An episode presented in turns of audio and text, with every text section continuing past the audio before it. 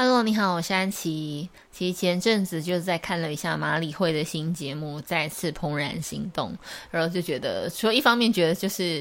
真的蛮好看以外呢，又想说，哎，那我还好像可以来规划一个属于自己的时间，那也再跟着他的方法，再好好的来做一次自己的就是怦然心动的整理，这样。所以我中秋连假的时候呢，就自己放了五天假，然后行程就排了两件事情，一个就是放空，然后一个就是整理家里，这样我觉得很不错。那我今天是想要来跟大家分享一下，就其实我这一次这一次的整理呢，我觉得其实跟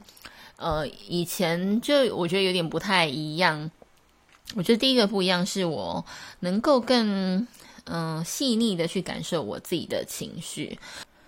就好像我有一件那个韩韩版的衬衫，我其实真的还蛮喜欢，而且我现在。上班的时候也会穿的，但是就反正我在整理就是衣服的时候，然后我又仔细的去触摸它，然后跟它做一些情感的连接，但就不小心感受到说，哎，我上一份压力受到的一些精神折磨，你知道，还有 还有一些工作上的压力等等的。那其实我没想到，就是哎，我对他的喜欢里面还有蕴藏着这些负面的情绪，所以我这次就想说，哎，连这，即便我对他就是有大概。七八十 percent 的喜欢，然后二十就是二三十 percent 的负面情绪，但这样情况下，我还是决定要把它送走。这样我就觉得，嗯，还是就是我们还是要尽量的怦然心动这样。但我以前其实看不太出来这这种情绪的啊，因为我觉得以前，嗯、呃，像我一开始接触的时候是二零一一年嘛，那个时候其实也有做整理，其实也还不错，但就那个时候比较是因为马理会的方式呢，他就是希望说，其实借由这些。呃，你去触摸这些物品嘛，然后你可以去做一些，呃，感情感的分辨。那有些时候可能是你对于过去的执着，或是你对于未来的不安。那我觉得我一开始呢，就是比较看得见，可能就是对过去的执着吧。因为像我二零一一年那一次呢，我主要割，呃，主要割舍的是一个。就是我有一件皮衣，然后还有一双皮靴，是在意大利的时，就是自己在大学的时候去意大利自助旅行的时候买的。那其实就这两物这两样物品，其实充满了我对意大利的回忆，然后以及在当时的那个旅行的愉快的氛围，这样子，那那些愉快的记忆。那因为呢，像我的皮靴呢，其实后来回来台湾之后，就发现好像就是尺寸有点太小了。所以其实常常走个半个小时就脚会痛，所以我其实就没有那么常常在穿着它。然后另外我的皮衣呢，是因为有一次放在家里，然后家里就淹水了，后来送去抢救之后呢，只剩下一堆化学药剂的味道这样子。其实我是非常伤心的，不然那件皮衣其实在那之前我是很真的很爱不释手这样。那这两样代表物品呢，其实它就是一直。就他一直跟着我，然后因为我每次看到这两个东西，然后都会想起那个好的回忆嘛，所以我就舍不得把它丢掉这样子。以前比较是只单纯的看得见这个啊，就是除了像看我这次的情绪，还分辨出喜欢里面其实还会夹杂着一些有的没的。那就我觉得其实好像自己。就是能够越来越细腻的去感受情绪这样子。那另外一个不一样的地方呢，我觉得是我越来越知道每一个物品它是处于什么样的状态，然后它跟我的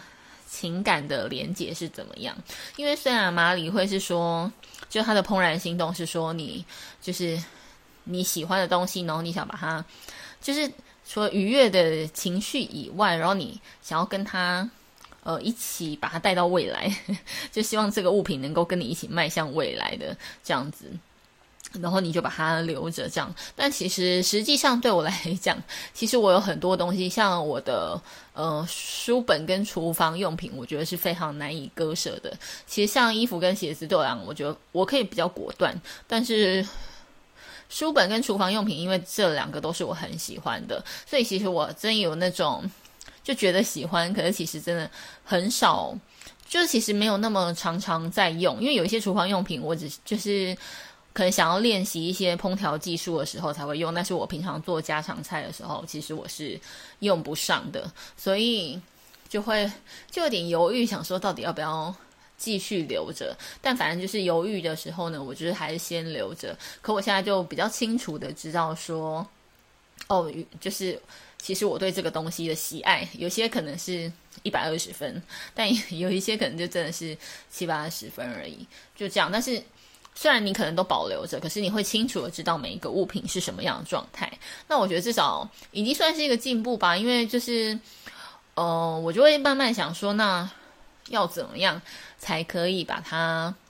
可能会慢慢的进行一些汰换等等的，这样子慢慢把它。打造成一个，呃，我就是被所有我怦然心动的物品都围绕的生活环境这样。那我觉得怦然心动的整理之后呢，因为你就丢了蛮多东西，之后你就会开始怦然心动的购物。那就是马理会他在那个网飞里面，因为他一开始是因为再次怦然心动讲的比较是呃商业或者是住商混合的生活类型，然后他一开始的那个。怦然心动人生整理魔法呢，它就比较偏向于就是就是一些美国的家庭这样，虽然他们各种家庭的类型还是有自己的故事啦，我觉得其实都还蛮好看的。那我也是，我觉得因为跟以前以前看书的时候啊，其实就看完就比较着重在说哦丢东西这一块，就是你把你对物品的断舍离嘛，就割舍这一块，但是。我觉得收纳整理其实真的是要看那个节目，因为像他的折衣服、折衣服方、折衣服的方式，我觉得在节目里面说的很清楚、很仔细。然后有一些那种就是我们的那种杂物啊、那种小物，其实他就是在节目里面告诉你的一些方法，其实我觉得都还蛮不错的。像我后来就跑去那个无印买了，他们有一些。就像算是篮子吧，就是很多个篮子，就是比较 系统化的，有不同不同尺寸的一些长宽高，然后你可以做一个组合，但是外观上面看起来就会蛮有一致性的，所以你就只要把东西放进去，然后这样就是摆一摆摆一摆，其实就看起来就蛮漂亮，不像之前这样子就。五颜六色会裸露在外面，这样。然后我觉得抽屉的整理其实也真的是，因为我没想到抽屉的那个分隔，其实你分一分之后，其实抽屉还有蛮大的空间，我就还蛮意外的，就发现说，哎，其实因为你平常就是随 随手一丢，虽然都看不到啦，但是但是你用那个分隔之后，就觉得哦，好像又真的可以再放一些有的没有的这样子，所以我觉得我是蛮推，我是真的蛮推荐那个节目的这样。然后怦然心动购物，其实我这一次有学到，就我发现说我自己的决策模式好像，嗯，好像真的不能说有点问题，但好像其实真的是，就是可能我们的人生就是由我们的、我们的、我们的现在就是由我们过去的一些行为模式或是一些决策模式所。累积而成的嘛，那像我自己呢，像我刚才说，我不是丢鞋子丢很爽快嘛，然后可是丢完之后，我就想说，啊，好像又没有鞋子可以搭衣服，然后就立刻又上网去订了两双，想说啊，先订两双便宜的来挡挡这样。那当然一到货我就非常后悔，然后又开始反省自己，就觉得说，好像自己不能再一直就是一直想说，哎，我先拿这个来挡挡这样子。然后另外一个呢是，像我可能也。觉得我很怦然心动，买了一个我蛮喜欢的法国品牌的化妆水。那我就发现说，哎，到货之后就发现说，怎么几个月前用的时候还蛮好用的，但是